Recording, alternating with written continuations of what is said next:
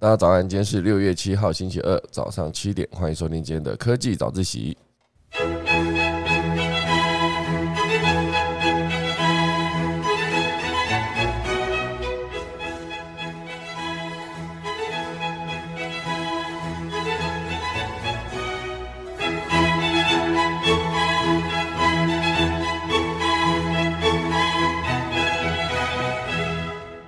好的，今天科技早起最重要的就是要跟大家聊聊 WWDC 啊，就是苹果的二零二二年的开发者大会，所有软体跟硬体的更新总整理。那这一次呢，在软体方面其实更新了非常多，就包括 Mac 桌机的作业系统，然后手机移动端的 iOS 十六，还有 Watch OS，就是它的手表手表的作业系统。那在说作业系统更新的同时呢，在硬体方面则是推出了最新的 M2 晶片，啊，就是有别于之前的 M1 啊，这次 M2 在很多的效能跟省电方面的表现呢，都进步的非常多。只是它直接应用在笔电上面，就是 MacBook Air 以及 MacBook Pro 啊，这两款的价格目前为止只差两千块，哦，所以这个产品的定位目前为止我是觉得有一点点看不懂，哦，一下就来跟大家分享。第二大段呢，会跟大家聊到，就是在欧洲天际的幽灵航班。那这么多的航班，到底为什么一直留在上面都没有人坐？到底是为什么？等下来跟大家分享。第三大段呢，会推出日本推出一个金属芯的免削的铅笔，非常方便哦。那我们钟声过后，就要进入今天的科技早自习喽。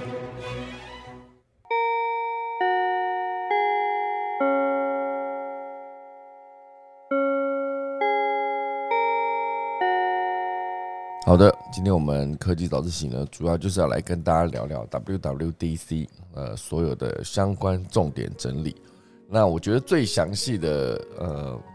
应该应该说在酷三 C 哈，就是 C O O L 三 C 这个网站上面就有一个总整理哈，就是昨天 WWDC 的二零二二年懒人包哈，这里面其实写的非常非常的详细。然后它也有分成，就是不同项目，软体、硬体各个项目各分成好几篇的文章，所以整个系列大概一二三四五六七八九九篇文章，包括一篇是从头到尾的完整版，然后还把它切开了，另外八篇是分单项目的这个资讯。好，所以大家如果有兴趣的话，就是今天听完，然后有更详细想要找资料的话，可以去酷三 C，就是呃 C O O L 三 C，大家去可以。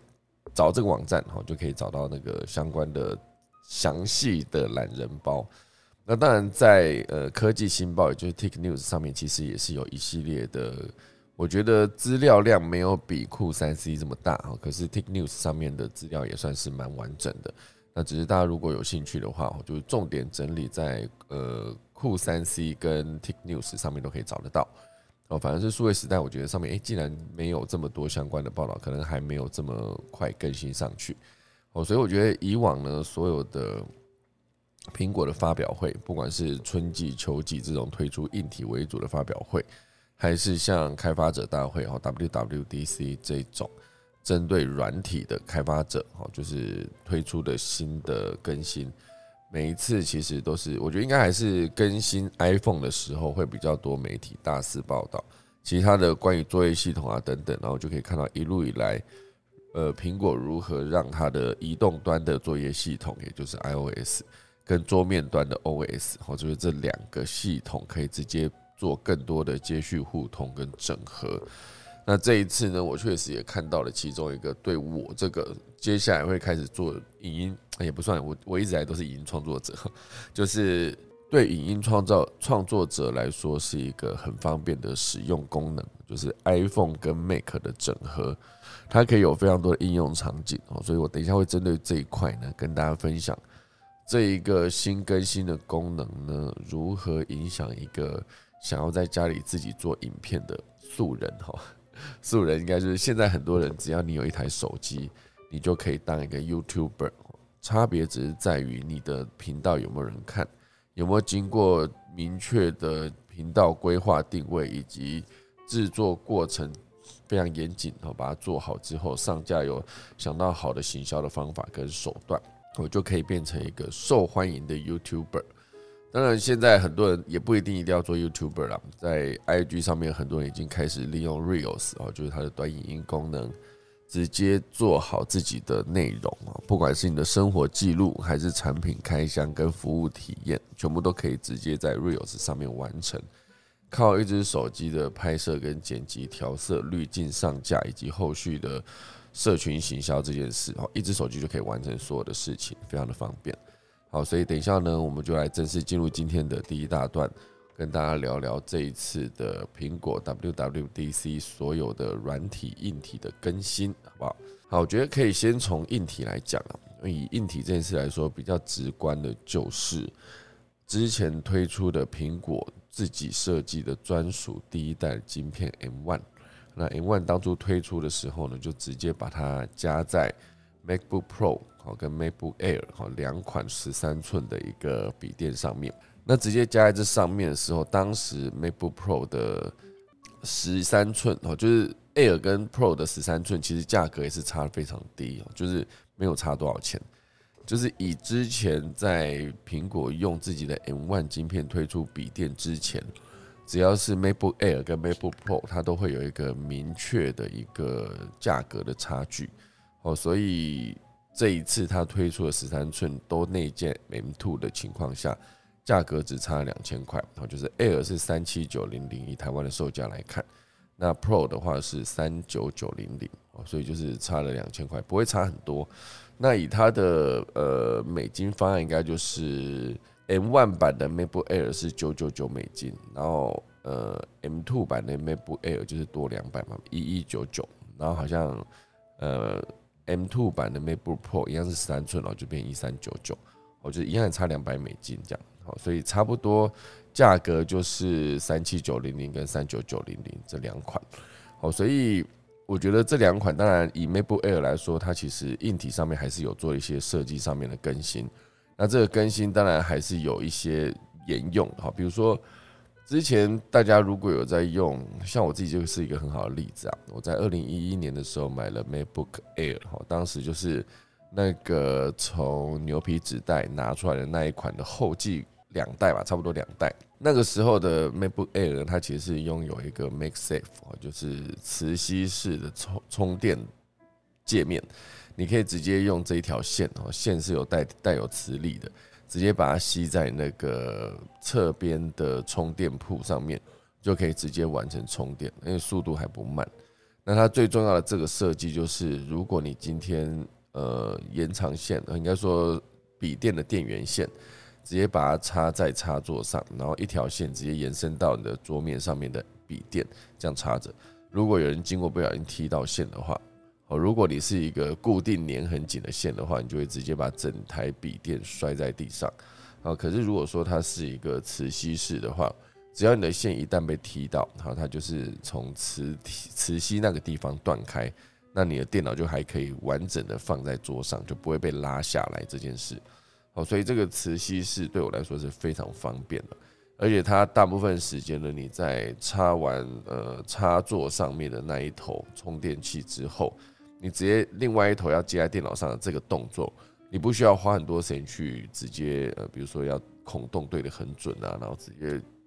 眼睛一定要看着才能把那个线插进去，它其实直接放在那附近，甚至手在那附近松开，它就会自己磁吸上去。所以它其实是非常省时省力的一个设计，而且很 make sense 啊。可是后来这个 make safe 的这个充电的设计呢，在后继几款的 MacBook Pro 和 MacBook Air 上面全部都被拿掉了，因为当时就是希望打造更轻薄的一个笔电，所以它侧面其实已经无法容纳这个 make safe 的一个宽度，顶多只能容纳呃就是 Type C Type C 的那个这个孔洞其实非常的小嘛。哦，所以只要用 Type C 的话，侧边就可以做的更小、更窄。哦，所以有一段时间的这 MakeSafe 是完全被拿掉了。那拿掉当时就有非常多的果粉哦在痛骂这件事情，因为一来是习惯了，二来是真的有人因为这条线直接改成 Type C，然后用充电器直接插在电脑上面的时候，就就是真的是被人家踢到线，整台电脑摔在地上。哦，所以曾经一个很好的设计，因为要做一个极致。薄的一个版本哦，所以直接把它选择拿掉，会导致非常多人抗议嘛。那最终呢，又把这个电脑的侧边的充电设计回归了，就是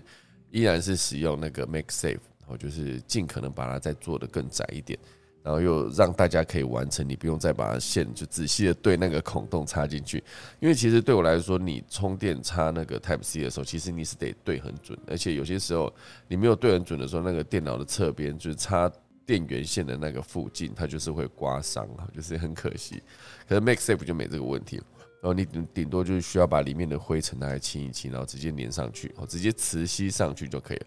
好，所以对我来说呢，这个。新款的 M2 版本的 MacBook Air 跟 MacBook Pro 哦，就是有使用了这个 Make Safe，我觉得就比较方便。大家真的有兴趣的话，可以去试试看哈，如何用这个 Make Safe。哎，可是好像在那个展间直接把那个 Make Safe 拔掉再斗回去这件事情，会好像会引起警报的样子吧？我不确定，有些有，有些没有。之前就是不小心你在那个店里面会触动警报的时候，全。全部店里面人都会看你，就很很紧张的一件事。所以总之呢，这个 MacBook Pro 跟 MacBook Air 的新版本哈，全部都是在这一次完全的使用了 M2 晶片。当然，它 M2 晶片有非常多的资讯啊，就是包括它里面有一个那个速度哈，速度的显示，它可以比之前的应该说 M One 比 M Two 快了百分之一百二十哦，就是大概是 M One 的百分之一百二十哦，就快了二十帕，然后跟正常的不是 M One 晶片的，在前一款的 Air 比起来是快了五倍，好，所以这差别非常的大。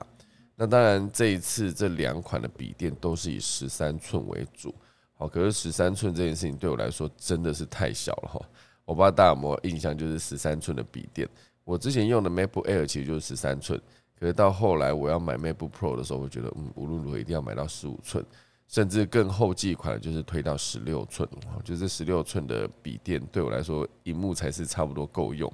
因为没办法，我在剪接的时候，我需要把我的工作区画成一格一格的，就是一个区块一个区块。有些地方放预览，有些地方放素材，那有些地方是直接放了一整条的那个调整栏，不管是你的特效调整还是颜色调整。哦，所以你切成一块一块的时候，其实如果你荧幕太小的话，就基本上每一块都很小，剪接会剪得非常痛苦。好，所以这也是为什么我觉得我很佩服那些可以用手机剪接的人，因为一来我自己手指很粗，我在我我在手机上面要剪接的时候，很长很长就是无法控制好那个细节；二来就是手机的荧幕真的是比电脑小这么多。那你要调整一些特效啊、字啊，或是跳跳套滤镜等等，它全部都是一个比较困难的一个过程。对我来说了，所以那些会用手机上面修图做影片直接发布的，我都觉得很厉害。有些还在上面上字幕，上的就是很精准的，就 没有 miss 掉。这件事情真是有上过字幕的人，真的就自己会有感觉哦。上字幕是一个很痛苦的过程。所以这一次的这个 MacBook Air 呢，它是十三寸的 Liquid Retina 的荧幕。那它就是画质跟它的亮度、尼特度上面就是更高，而且体积真的又变得更薄了。体积变更薄的情况下呢，依然是维持了 Make Safe，所以这件事情非常的了不起。然后依然依然是有两个 Thunderbolt 的界面，然后还有一零八零 P HD 的一个相机，就是前镜头。这一款 MacBook Air 还推出了两个新的颜色，本来的银色太空灰之外呢，还推出了午夜色跟星光色。哦，星光色有点接近金色，然后呃，午夜色是有点接近黑色了，几乎。哦，与这个。我看午夜色好像真的蛮好看的，我觉得从它的银色、太空灰到那个有点接近金色，然后还有一个几乎是全黑的。我记得那个午夜色呢，它其实之前有一款 iMac Pro，哦，就是就是黑色的 iMac，大家可以把它这样想象，黑色 iMac，它的键盘也是这个黑色的底哦，看起来非常的帅，就感觉用了黑色之后，就效能好像真的就是比别人高一阶的感觉。哦，所以这一次的这个支援 Make Safe 的充电器以及两个 Thunderbolt 传输的这个 MacBook Air，哦，算起来推出了多的两个颜色，而且减少了边框，然后加大了荧幕的范围，我就会让你之前一样是维持十三寸的荧幕，可是它可以把这个荧幕的或甚至是整个电脑的体积在缩小，而且它这一次是。整合了音讯装置，就是在你的键盘上方，哈，所以它显示度比音效这件事情来说就更近了一步。好，对我来说，之前好像也讲过，就是一个产品它有非常多的亮点啊，可是你必须找一个最大、最强大的优势拿出来主打，那让大家就更容易理解说你这一个产品的优势在哪里。哦，可是音效跟音质呢，永远都不是 Make 会拿出来主打的一个项目。可是对我来说，它的音效跟音质其实非常够用的，非常基本上已经表现水准以上。哦，所以一直以来使用 Make，不管是桌机还是笔电，哦，在声音的表现上面对我来说都是非常的满意的。哈，所以这一次除了这两款的笔电，那当然 MacBook Pro 十三寸是搭载 M2 处理器的更新版本，哦，所以它比之前的 M One 十三寸再快了百分之三十九，就更快哈，跟之前的呃。Intel 的笔电版本比起来快了更多，三点四倍，一个是快了百分之三十九，一个是快了三点四倍，哦，所以基本上是一个差非常多的一个状态。那对我来说，我觉得以之前 Make 推出晶片加上后继机种的这个设定来看，接下来如果下一个下一个发表会推出的新版的 MacBook Pro 十六寸的话，它应该就会使用 M2 晶片的 Duo 或者 M2 晶片的 Ultra 之类的，因为之前第一版的 M1 它其实就是用这种方式来区分，一样是十三，一样是十三寸的 Air 跟 Pro，然后它都使用了 M1 的晶片，所以价差很很少，就差那一点点。可是如果说一旦要使用到高阶机种，它就直接把它装在十六寸或者是在更大的一个荧幕上面。之前是做到十五了，后来变成十六，有没有可能做到十七，然后依然维持这么小的一个体积呢？就是把边框再缩到极致窄，然后接下来推出的 M2 可能也有 M2 Ultra 或者 M2 Max 这两款，就是整个晶片的面积会变更大。这两款推出之后呢，它也许就有机会直接做成十六寸的 MacBook Pro 好的整整台电脑就会变成一个效能加上呃外观加上它的体积轻薄这件事。好，就是据我有用过 M1 晶片的朋友，七个人哈，至少表示 M1 晶片在使用上面是更省电，而且基本上风扇转的呃几率也不高。好，甚至现阶段这个就是依然是配备主动式散热系统，还是 MacBook MacBook Air 是取消的。我记得好像有看到有一个是没有在用风扇。好，不管，反正总之。M2 在运行的过程中，因为它的效能，所以导致它的也不是很导致，因为它的效能呢，就是可以得到一个不错的结果，就是不需要大量的开风扇。好，所以这一次的 M2 晶片直接整合在这几台哦。所以我我刚刚讲错一个数字哈，就是 M1 的 MacBook Air 是降价变成九九九元，然后哦九九九美元，那 M2 的 MacBook Air 是一一九九，M2 的 MacBook Pro。哦，就是一二九九，其实以美金来说才差差一千块，差不多就差三千块台币左右。那当然换算成台币的话，就是我刚刚讲三七九零零跟三九九零零，哈，真的只差一点点。那当然在这一次的笔电更新的过程中，哦，就是还更新了一个，就是它的 Type C 的充电器。这 Type C 的充电器有分两款，一款是三十五瓦，一款是六十七瓦。那这个六十七瓦跟三十五瓦的设定上都是一六九零元，那差别就在于一个是呃可以直接换国际不同规格的插座的头，就是你旅行的时候可以直接把那一块拆掉，然后换当地的那个插座可以用的规格，然后就直接让你的变压器可以适应全球各地的整个充电的设计。好，所以这一块就变成，就看大家选择你到底要用哪一哪一种的充电器哦。当然，六七跟三五的速度是不一样。我自己在使用上，我觉得我的那一台现阶段 二零一九年买的 MacBook Pro，它需要用它自己的充电器才充得快。如果用一般的，比如说你用豆腐头接 Type C 这样接这样充上去的话，但充手机还是快的。豆腐头加上那个 Type C 的线哦，Type C 转 Lightning 的线。我直接充我的手机速度还是快的，可是，一旦想要把这个拿去充笔电的话，就完全跑的就是那九九才多了一这样，完全没有效率。可如果一旦用的是它原本原厂配置的这个笔电的 Type C 的充电器的话，插下去真是一下就满了。哎，一下就满的时候，你还还要担心说赶快把它拆下来，就赶快把它拔掉。所以我觉得这一次 M2 晶片更新过后。值得期待的一个点呢，就是接下来它的 M2 有没有可能直接变成一个 M2 Max，或是 M2 的 Ultra，然后直接坐在高阶机种的 MacBook Pro 的十六寸上面，才能真正的拉开 MacBook Pro 跟 MacBook Air 中间的差别。因为原本设定上 MacBook Air 就是给一般的使用者，文书处理机等等，然后也有一定水平，你可以看你的剧。十三寸去追 Netflix 或者追迪士尼 Plus 的剧，哈，其实严格说起来，移动的时候还是方便的。就至少它会比你带一台那个 iPad 还必须找一个架子来说是方便很多。就你的笔电打开就是这样嘛。那同时间你还可以在追剧的过程中也顺便处理一些文书的公式，哈，这也是不错的。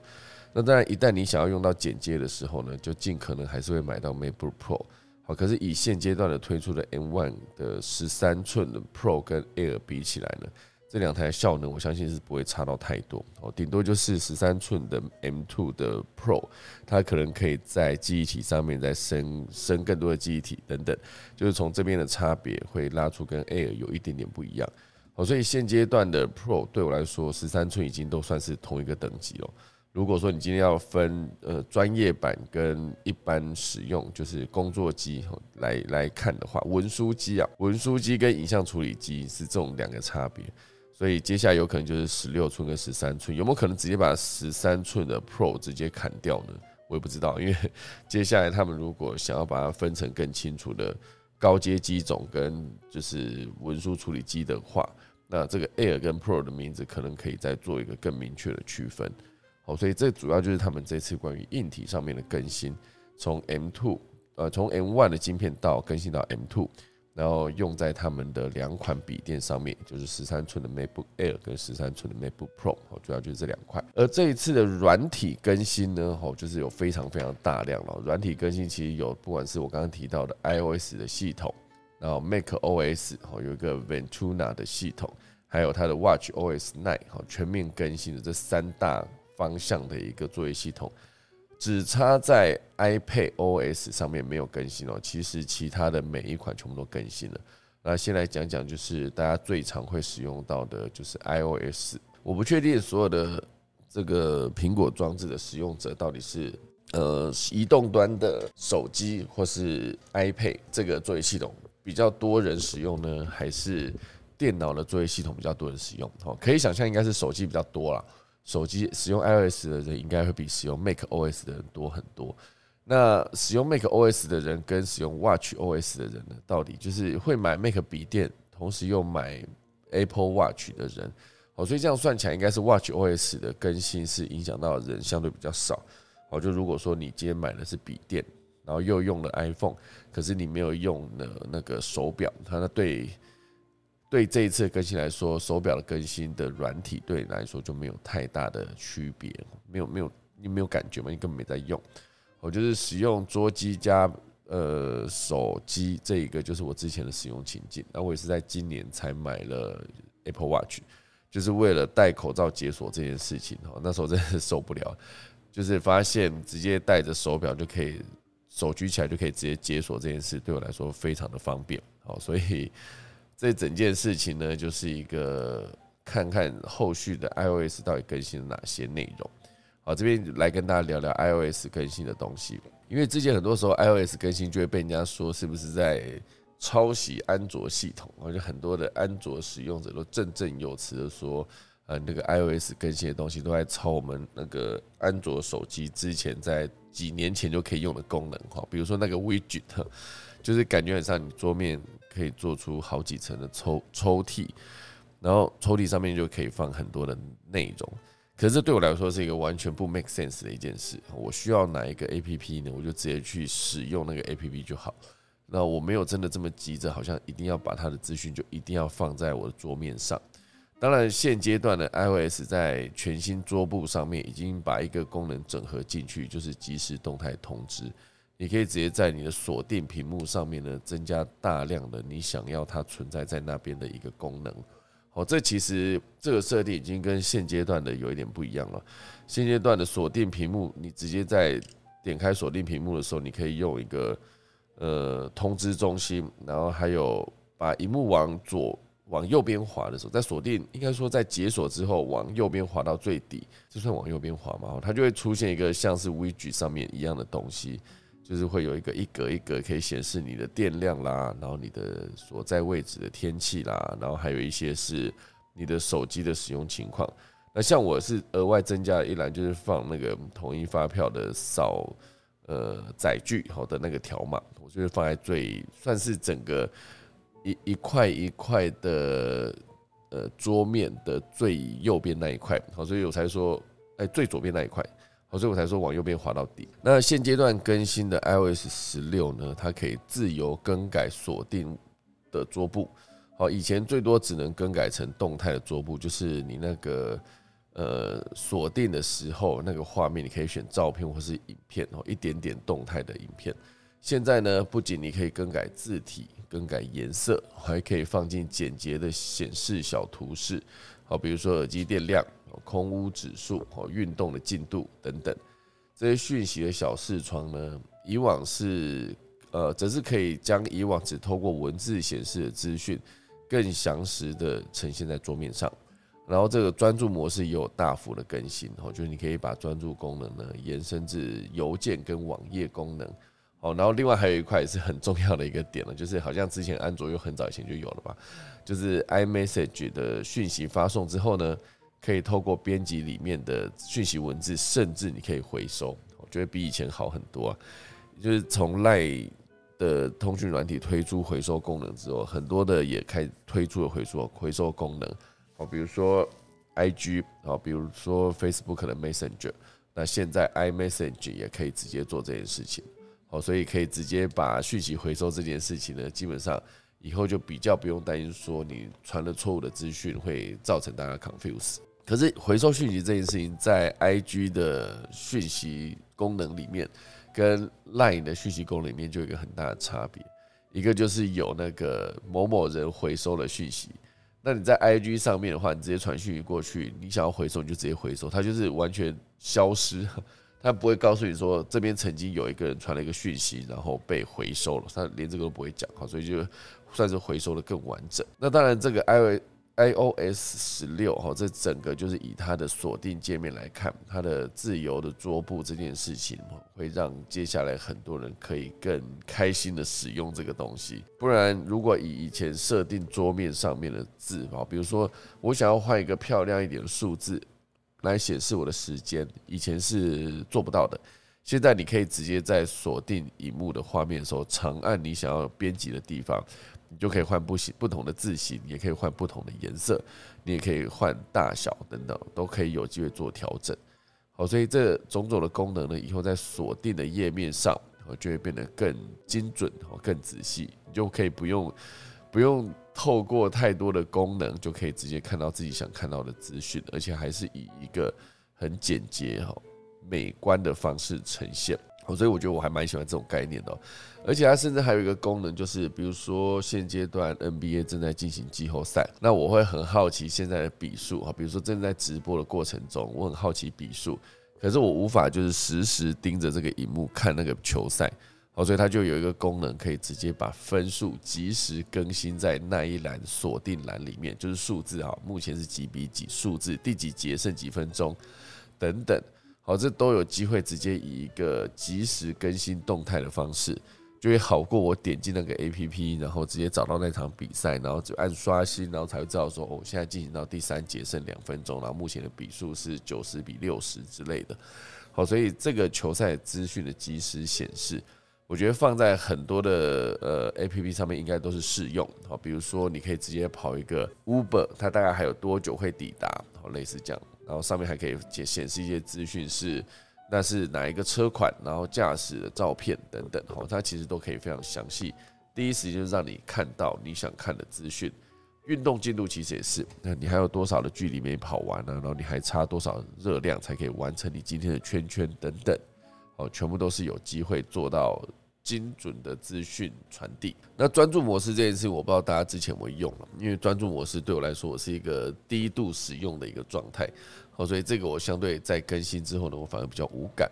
那真的比较有感，就是刚刚讲到 iMessage，好，可以直接 iMessage 可以直接讯息回收或是编辑，这件事情对很多常常传错资讯的人来说，算是一个非常棒的一个更新。好，那就是接下来就进行到 Mac OS 桌垫的系统。Mac OS 应该说，呃，所有电脑的作业系统了，不管是桌垫还是笔电，这一款的 Mac OS 叫做 Ventuna，好，然后它有更好的桌面跟密码管理。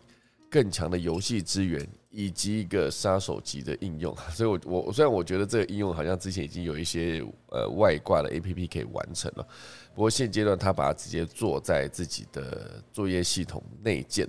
好，这就有点像是之前我在呃那个 Make O S 更新那个 Sidecar，好，Sidecar 这功能就是并行嘛，并行这功能其实就是可以把你的额外一块 iPad。放在电脑旁边，然后当做是一个延伸荧幕。哦，就是说你原本的荧幕是十三寸哦，假设我的笔电啊，也啊，假设我的笔电是十五寸的，然后我还有一个十寸左右，应该说十二寸左右的一个那个 iPad Pro 哦，就 iPad Pro 也买蛮久，二零一七年买的 iPad Pro 十二点九寸，这两个荧幕其实如果你真的把 iPad 的十二点九寸放在那个 MacBook Air 的十三寸旁边的时候，你会发现这两个的荧幕大小其实真的差不多。好，所以像我自己在使用过程中呢，我把我的十五十五寸的 MacBook Pro 旁边用 Sidecar 这功能，直接把 iPad 当做我的第二荧幕。我在剪接的时候，我就可以有一个完整的 iPad 那个荧幕，就基本上把这个荧幕大了一倍这个概念，那我就可以有那个额外多一个荧幕，直接做调色过后的监看。那对我来说就非常的方便。好，所以这一个。这一个功能原本我就非常喜欢，可是，在 Sidecar 这个功能被更新出来之前呢，我就只能去买一个 A P P，它甚至还要付费。我觉得 A P P 它主要的功能就是你可以透过一条线，然后直接把你的 iPad 变成你的电脑旁边外接的那个荧幕，我就可以当延伸桌面也好，然后也可以当镜像桌面直接显示出去给另外一个人看，哦，都是可以的。哦，所以这个功能在正式版推出之前我花了钱，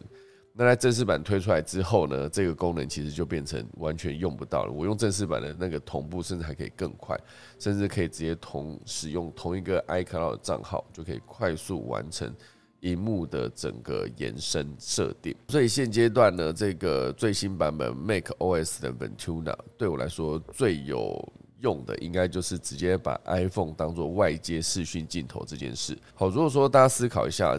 接下来这个功能如果可以整合更多的 iPhone 的话，你甚至可以直接在家里哦，透过一台笔电，然后还有可能甚至两只手机，你就可以直接盖好一个三 G 的摄影棚，三台摄影机的摄影棚，把那个所有的手机定位在对的地方，然后直接全部开启连线。甚至可以直接把电脑变成一个中继工作站的剪接导播台，你可以直接在不同的时间内切换到你想要的镜头的角度，它就会非常方便了。所以我觉得这个功能等一下最后面跟大家分享哦，因为真的是很有用的一个应用哦，就是待会跟大家分享我的使用场景啊，可能可以用的使用场景，毕竟它还没有升上线嘛。先跟大家聊聊这一次的 Ventuna 它到底做了什么样的更新。这个更好的桌面管理以及密码管理这件事，那最好更好的桌面管理，我大概看了一下它的介绍，它就是可以直接在侧边栏把不同的 A P P 直接整合悬浮在左侧或者右侧，那其实还蛮省画面空间的哈，因为对现在我在使用上面来说，就是呃 Make 会有一个功能，就是直接把你的所有使用中的应用程式直接展开。然后展开之后呢，它就可以变成你可以随时找到你现在正在用哪一个荧幕，而且正在用哪一个软体，那这个软体可以直接点一下，让它回到最中间。哦，就是这就是指挥中心里面会做的事情。那当然，它的呃很多人就是我之前常在推荐每个人用的荧幕热点这件事，就是利用你荧幕的右上、左上、右下、左下这四个边角。然后直接把滑鼠推过去，它就会跳出相对应的一个功能。哦，比如说我设定把画面推到手机的，应该说把那个滑鼠推到最右上角，它就会把所有使用中的应用程式全部缩小并摊开在桌面。然后你找到你想要的应用程式，可能是剪辑软体，可能是文书编辑软体，哦，可能是一个通讯的软体啊，比如说 Line 或是 Message，你可以直接。把它点到画面的最前面。这整个过程在真正使用上面，如果你把滑鼠灵敏度调到最高的话，整个在找这个网页的过程中，可能就是一秒内的事情。那你也可以一秒把滑鼠推到某个地方，就直接显示桌面。有的时候你会需要把图从呃某个网页抓到桌面，就是存在桌面的时候，你就不再需要点那个滑鼠，你可以直接选择某一张图，然后在拉动的过程中，直接触发显示桌面的那一个呃热点。接下来大家显示桌面的时候，你就把你要的图放在桌面上就可以了。这整件事情我用讲的可能大家比较难理解，因为把那个。呃，热点的快捷键结合 Make 的拖拉放去完成档案的复制或是下载，这件事情其实是一个可以快速完成，大概也是一秒内的事。好，所以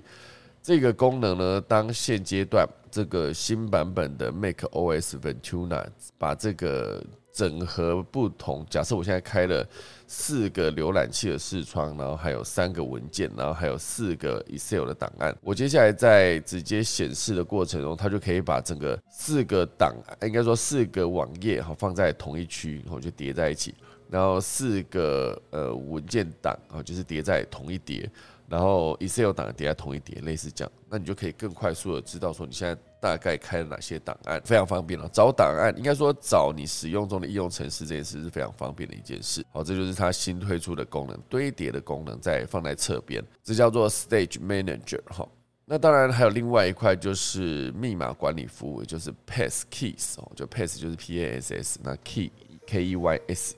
这就是一个像之前的。呃，有一个功能叫做 One Password 哈，之前有一个服务叫做 One Password，哦，就是你可以直接把所有的密码整合在一个服务里面。啊，到时候你要记的密码只有这一个服务的密码，然后你触发这个荧幕，应该说你呃解解锁了这个荧幕，呃，应该说这个服务的密码之后，它就会自动触发它在不同的地方帮你登录其他的密码这件事，好，所以它算是一个非常好用的工具。而这件事情呢，现阶段也被最新版本的 OS 系统哦，直接整合在内建的服务里面。这个就变成你可以直接用 Touch ID 来解锁所有的密码哦，或者是你可以用 Face ID，这两个方式呢，都可以让使用者再也没有找不到密码的问题哦。所以这个 Pass Keys 哦，就是透过 iCloud 让其他装置也可以快速的、安全的登入所有的服务。好，所以包括是非苹果的系统都有机会使用这一个方式。那它就是用一个扫 QR code 的方式，就可以让你直接看到你在这一个地方曾经登录过。你扫完 QR code 之后呢，它就可以直接用这个 Pass Keys 直接帮你做服务的登录。这一点我我算是还蛮期待的，因为其实以我的 MacBook Pro 来说，它上面就是有一个 Touch ID 的部分。可以直接透过这个解锁很多的密码设定，然后只要你有存的话，那现在这个 Passkeys 呢，则是把这个服务做到更发扬光大，这是其中这一块。好，那当然，呃，游戏类别，因为我本身没有在玩了，所以呃，我顶多只能大概跟大家分享，就是之后苹果的平台呢将会推出《恶灵古堡八》，哦，所以它的画质是一个非常好的一个画质，所以就可以显示出它的核心运算能力的技术。已经更新到让游戏进行的过程中呢，也可以有非常好的画面。好，这是其中一块。那快速讲完了哈。好，接下来就进入到我最感兴趣的一块了。好，令人意外的接续互通哈，就是 Continuity 的 Camera。好，这个这件事情呢，它是有机会让你的 iPhone，简单说就是把你的 iPhone 变成你的 MacBook Pro 或是你的 Mac 的外接的镜头。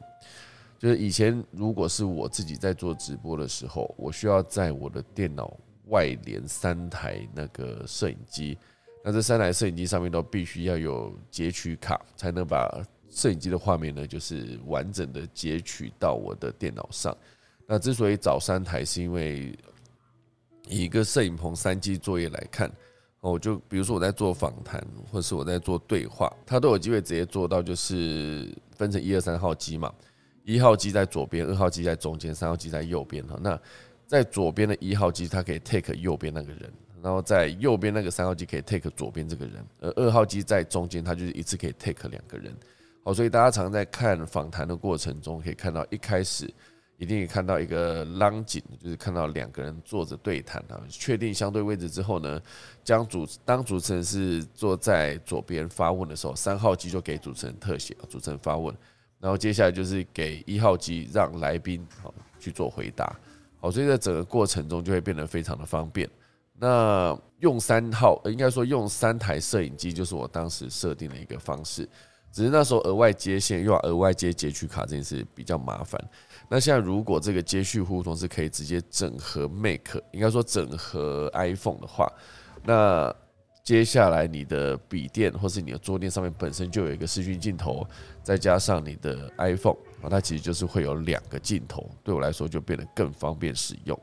那当然，这整个使用的过程中有一个很棒的使用场景，就是你可以把其中一只 iPhone 呢。把它变成由上往下拍，由上往下拍的时候，你就可以直接看到桌面上的东西。看到桌面上的东西有一个好处，就是你做开箱的时候，你往往需要就是正面有一台机器 take 你的脸，然后就是目前谁在开箱，然后还有另外一台呢，你就可以直接去 take 你桌上面的商品，所以可以让观众同时间看到你桌上就是主观视觉上面正在开箱的这个人，他看到桌上的画面。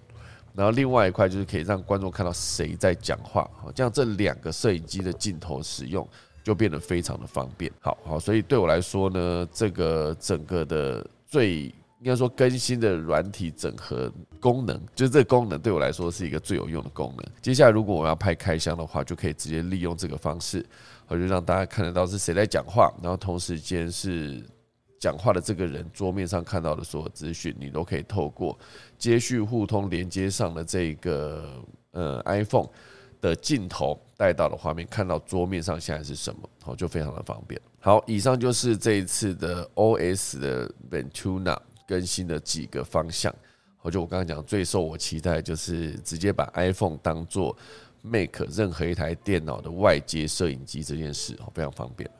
好，那接下来还有就是 Watch OS 啊，就是手表的手表的软体哈，手表的作业系统应该这样讲。Watch OS 有增加了一些，比如说测试你的睡眠阶段，还有你的心房颤动，然后还有你的用药 APP 哦，就你吃药这件事。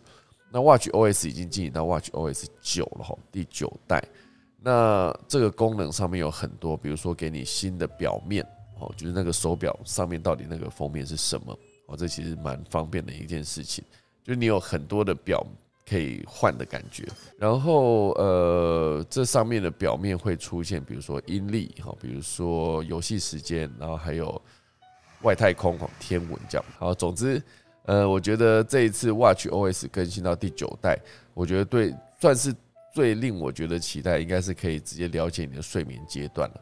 因为睡眠阶段其实最后分成四个嘛，哦，清醒。快速动眼期、核心睡眠期以及深度睡眠期，你可以知道各个阶段的时间跟长短哦，就是应该说各个阶段的时间长短，然后也可以建立睡前的放松阶段以及睡眠的时间安排，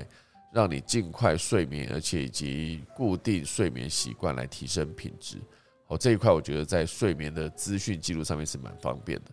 另外还有一个就是，它会推出一个用药 A P P，哈，就是随时提醒你要吃药啊，吃药的时间到，你可以去吃，然后还可以帮你记录下来吃的大概是哪些的药，然后还会吃完药之后呢，会不会你的身体上面有一些不同，也帮你做了一个记录，哦，所以包括心房颤动的一个频率，就有办法了解你，它其实有点像是你可以移动式的心电图吗？哈。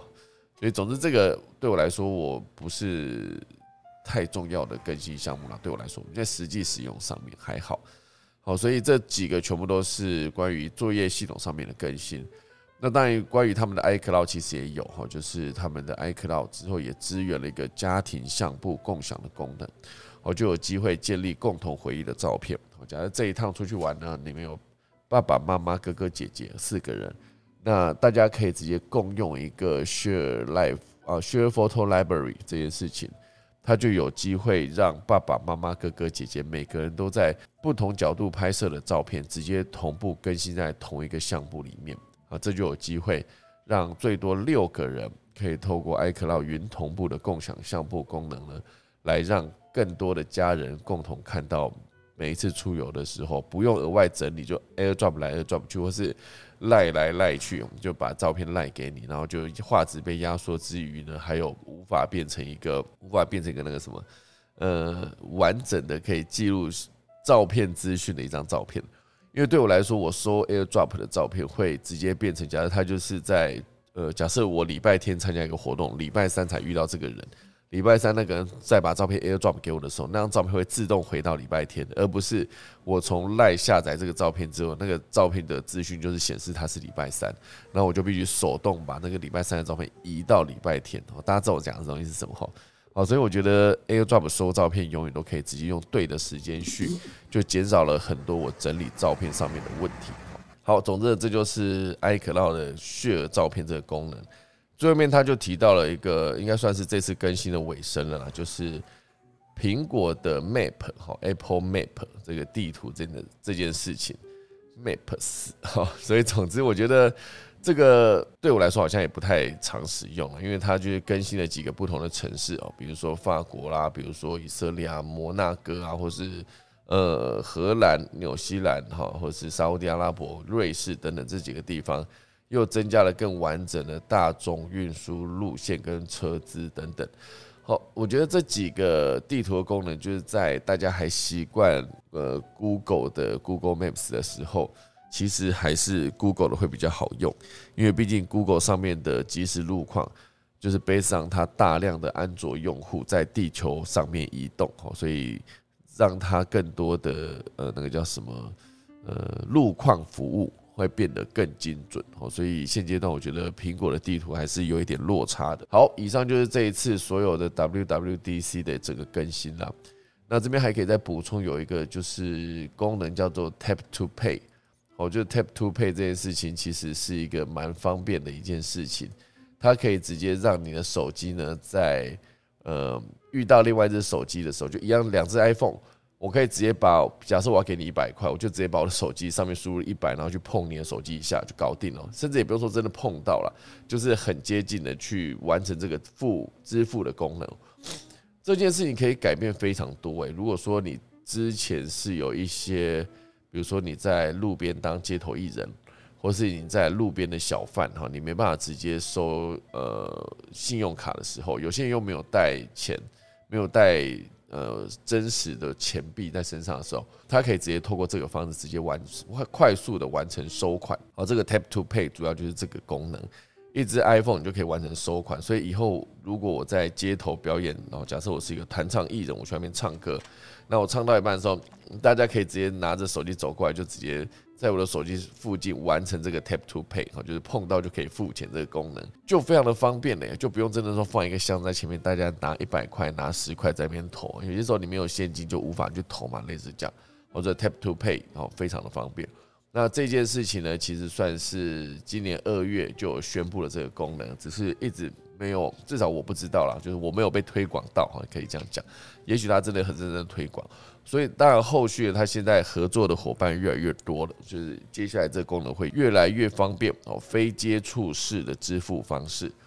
那这会比，比如说你要用 l i p a y 其实 l i p a y 对我来说已经很便宜了，所以我才使用没多久，可是这个 Tap to Pay 显然会比 Line Pay 更快，就是它输入数字之后直接去碰一下就好，就你甚至不用去找到这个人，就是他没有那个加不加好友的问题，我可以直接在呃，就我刚刚讲那个使用情境，我就直接把我的钱 Tap to Tap to Pay 给一个街头艺人，就快速完成了抖内这个事情。好，以上就是这一次的 WWDC 二零二二的所有资料的整理啦。现在来进入第二则，是一个欧洲的幽灵航班。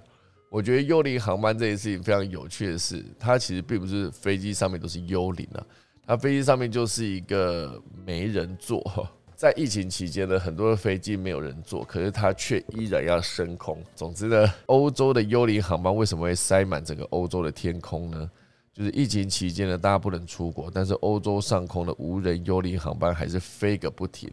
而且这一些呃飞机在移动的过程中呢，产生的碳排放量相当于一百四十万辆车的汽车排放量。哦，就是半年，半年就这么多了哈。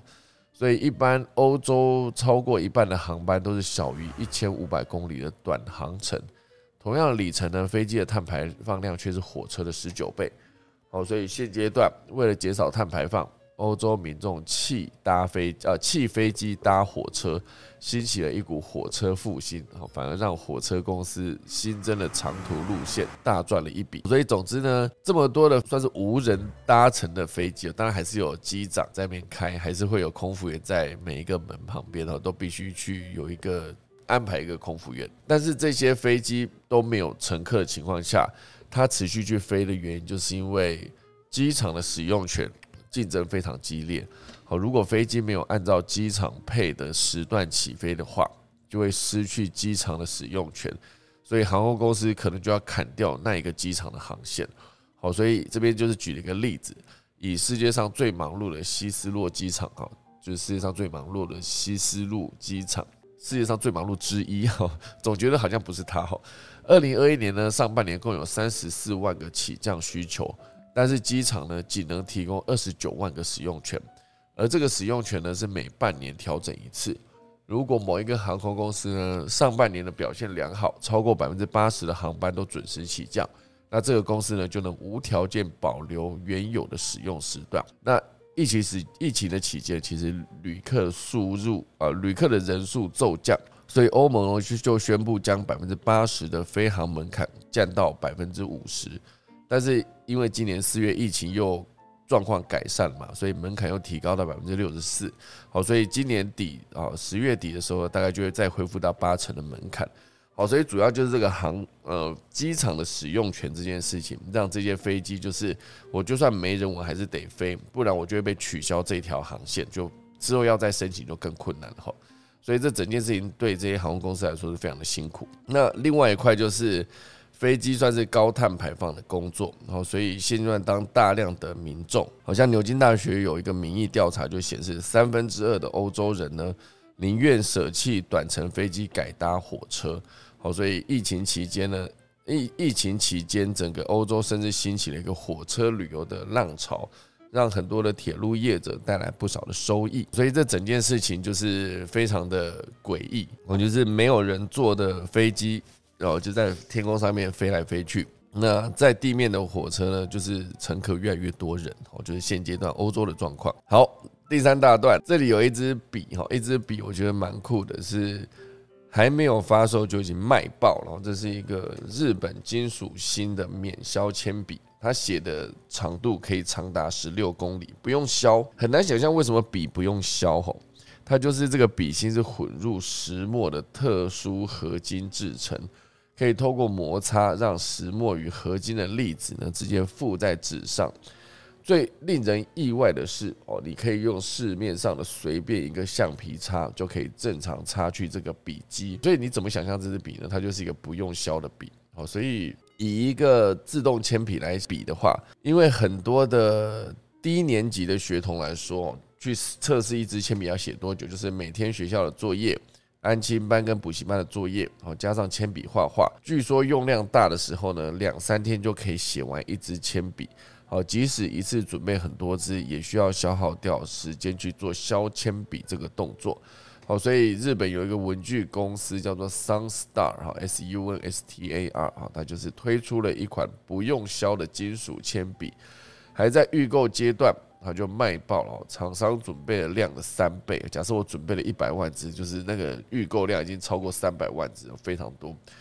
那这一支笔呢，它其实重量大概就四克，画出的线条呢，最长大概可以达到五百公尺。而预计呃下六月下旬发售的金属铅笔叫做呃 Meta So，是这样吧？原本是 Pencil，它就变 Meta So，它的笔身。从从笔身到笔芯都是金属打造的哈，重量就是比之前的普通铅笔的四 G 多了十克哈，就是比四克多十克，也就是十四克。原本的普通的笔四克重的笔可以画五百公尺的长度，那这支金属的铅笔呢，它多了十克，可是它可以画出十六公里的线条，很恐怖啊！是原本的铅笔的两倍、三十二倍哈，应该这样讲，很恐怖啊！好，所以这支笔如果一旦卖下去的话，它最好可以再卖贵一点，因为大家感觉不会再去买第二支了。就是写完十六公里之前，哦，它这支笔是一支笔等于人家三十二支笔的量，三十二支笔啊。那如果说一支笔原本普通的是一百块，哦，一支笔一百块太贵，一支笔假如十块，那普通的十块，可能这种金属高科技的笔就要卖到三百二十块，好，类似这样三十二倍，我们知道以 CP 值来看乘以三十二嘛，可是当然我觉得显然应该是不止哈，所以呃，哦，这底下后面有一个呃参考的数据哈，对于低年级的家长来说呢，一支金属的铅笔啊，相当于三十二支普通的铅笔。而且最重最重要的是，它不是省下那个笔的钱，而是省下削铅笔的时间，哈，所以就非常的划算。那以这一支金属的笔，它的售价大概就是一支两百四。那以台湾市售铅笔一打六十块来算的话，这个金属铅笔差不多就是四十八支的普通铅笔，哦，所以算起来，这四十八支的普通铅笔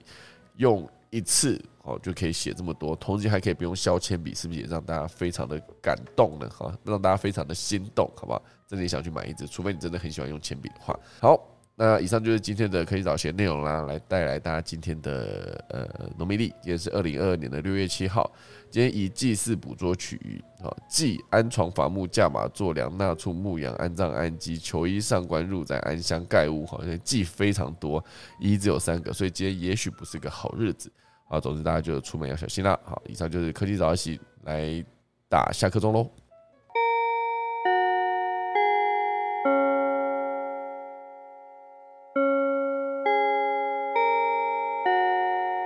好的，今天就谢谢大家收听啦。今天是六月七号嘛，然后我们看看台上有谁呢？我们的哎，今天我们的郭芭比跟何明燕老师都在。老师早，老师早。哎，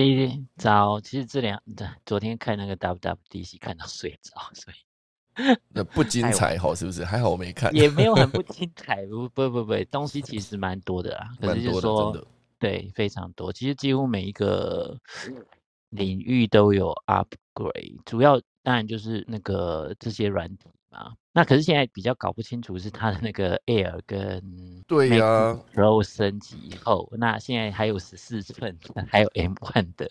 我觉得有几个产品稍微尴尬一点点。嗯，没错，对，大概是这样。不过真的要看它硬体配置啊，那价格当然也还不错。那主要是说，它现在这个新一代那个 Mac Air，它就把它原来那个我们叫 C 型的造型，那是之前它出来的，就是这种。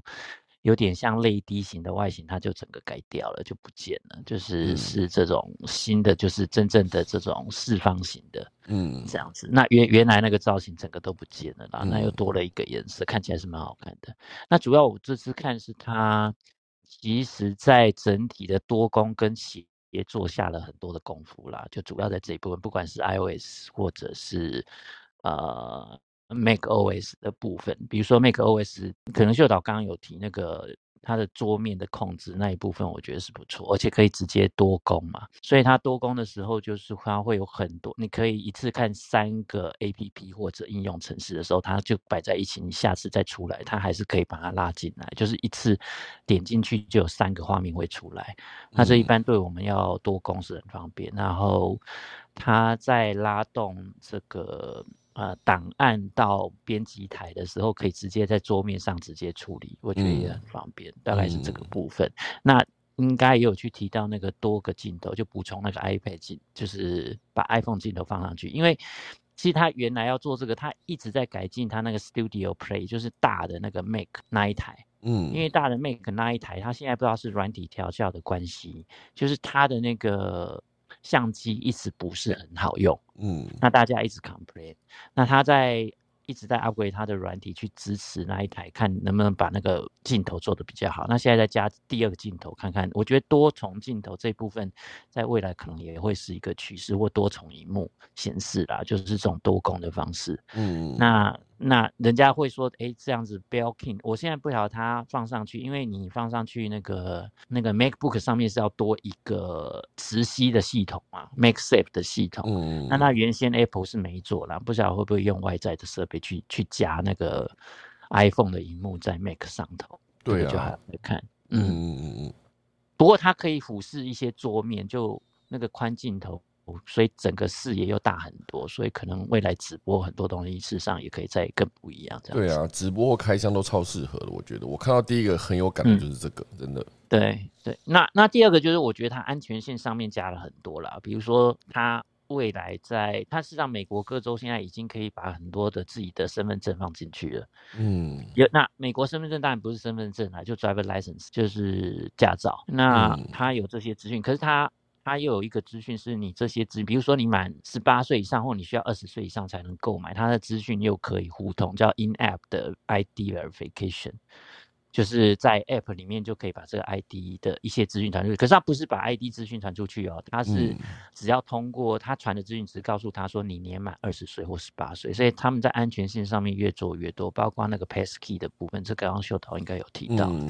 就是那个呃用生，其实主要还是用生物的方式来用指纹辨识或者用脸部辨识，可是就是要你要跟着装置。最主要是这样，你要跟它就是它的这一部分是藏在装置上头，不是在你的 software 上头，所以可能有多一重的保护这样子。嗯嗯。那可是它有趣的有一个部分，我不知道知道秀导刚刚有没有提，它其实那个 Apple Pay 现在推的那个 Apple Pay 的 Later，就是只要你用 Apple Pay，你都可以在六周做分期付款。哦，真的哦。那只要串上去就可以了，都不用说你今天要跟哪个银行签。那我不晓得这部分 Apple Pay 的机制是怎么样跟大家互通，那可是。那个 Pay Later 是做在 Apple Pay 上头，并不是跟银行的这个分期付款。那这是非常有趣的，这样子。哎，不是跟银行串哦，那它对，这就是直接做在那个嗯 Apple Pay 里面这样。对你只要用 Apple Pay，它就给你呃四次，哎是四次付款，可是六周分期。我现在不知道它机制怎样，可是就可以六周的分期哦，用它处理，那不用再跟任何机制串接这样子。嗯，那这是很特别的。嗯啊嗯，真的蛮所以很那也没有也没有利息，也没有利息，真的假的？对对对对对对，有六周分期这样子。好好妙，因为 Apple Pay 它并不是，因为苹果它并不是一个金融金融那叫什么好银行。就是他怎么有办法做这件事啊？可是他在推，你看他在推这个，一般在付他的，比如说 Apple Computer 或你去。做硬体的销售本身，它就已经有提供 Apple Pay，呃，就是 Apple Pay 的分期了。哦，本来就有做了嘛。呃。那他以前在做回收或者什么事上，都有一些金融机制在里面处理，所以他们自己本身应该有一个，嗯，可能类似一些清算中心或者管理中心的东西在处理的，可能就建这个事情吧。这样子。了解了解。哦，嗯，这个是蛮有趣，只要串接 Apple Pay 就可以了。那我最后就是。看一下，就是说，它其实现在串接外部越来越多啦。它有两个，就是一个是 Home 的东西，所以现在听说会有一百一十几个设备或厂家去支持它把 Home 的这一块做起来，就在 iOS 上面，就是 iPhone 上头就可以开始控制家里的一个呃这些智慧家庭这些对智慧家庭。我觉得这块可能会在它的部分可以起来的更快一点点。那最后一个事实上，它有介绍一个新一代的 CarPlay 啦。嗯，那就是它其实是沿用它过去在呃，就是它现在这些仪表板已经跟很多家设备呃，就是汽车厂在谈。那如果通得起来的话，它是说已经可以通到百分之九十啦。那可是汽车厂有没有那么好通？就是说你现在已经可以把你的仪表板改改成是 CarPlay 的显示。嗯，所以你的显示的那个，比如说你的。速度啊，时速啊，或者仪表板上面的各种显示，都可以用替换的方式。你要用古古典的方式配置，或者用改，就是像改我们 watch 的表面一样去改，都可以。嗯，所以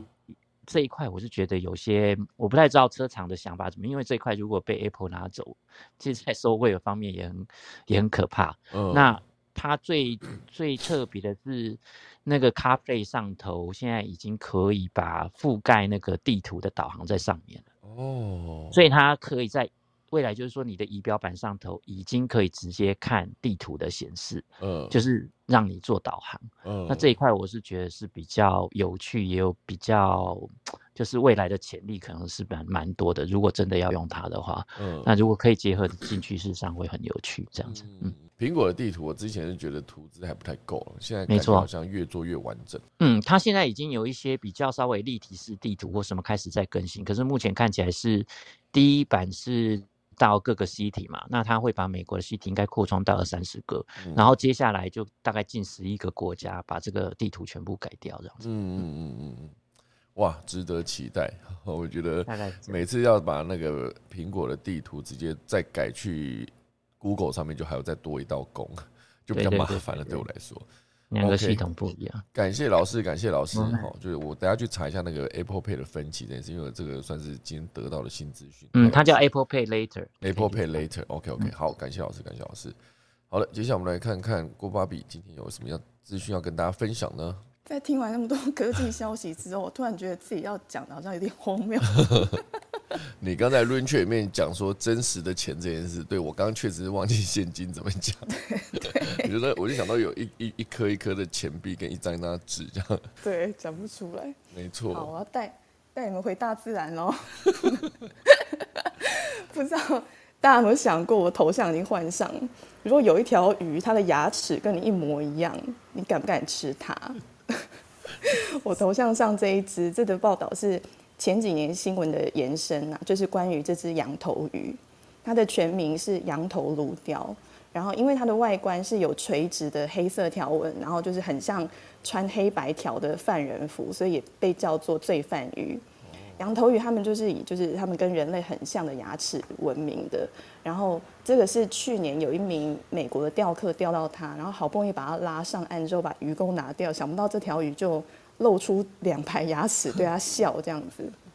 然后羊头鱼它主要是分布在北美跟南美东部的海岸线，那平均体长大概是四十五公分左右。但是国际自然呃保护联盟曾经记录到，就是有体长九十一公分的羊头鱼，就换成身高来看的话，等于是个两岁小孩。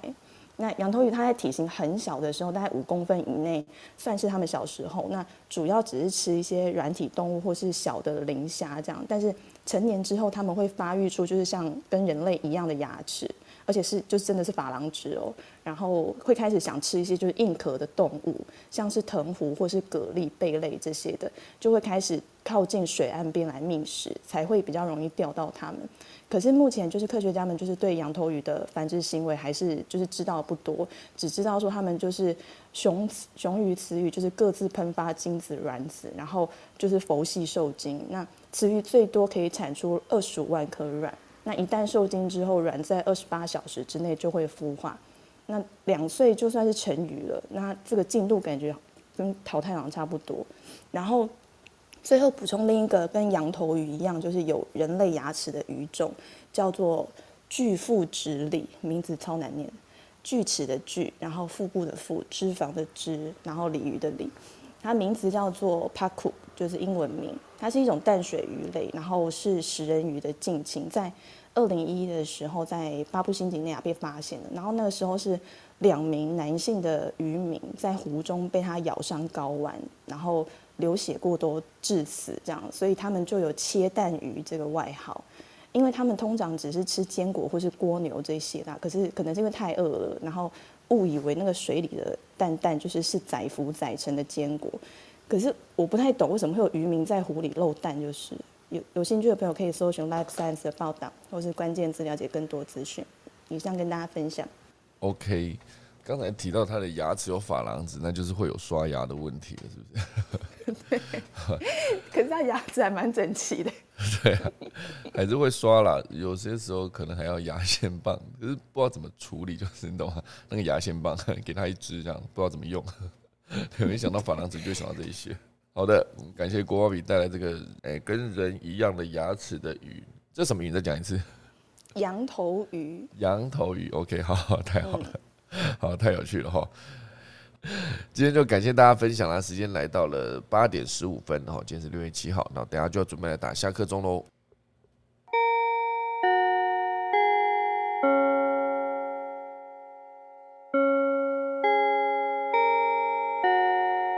谢谢大家锁定今天的科技早起，明天六月八号早上再见，大家拜拜。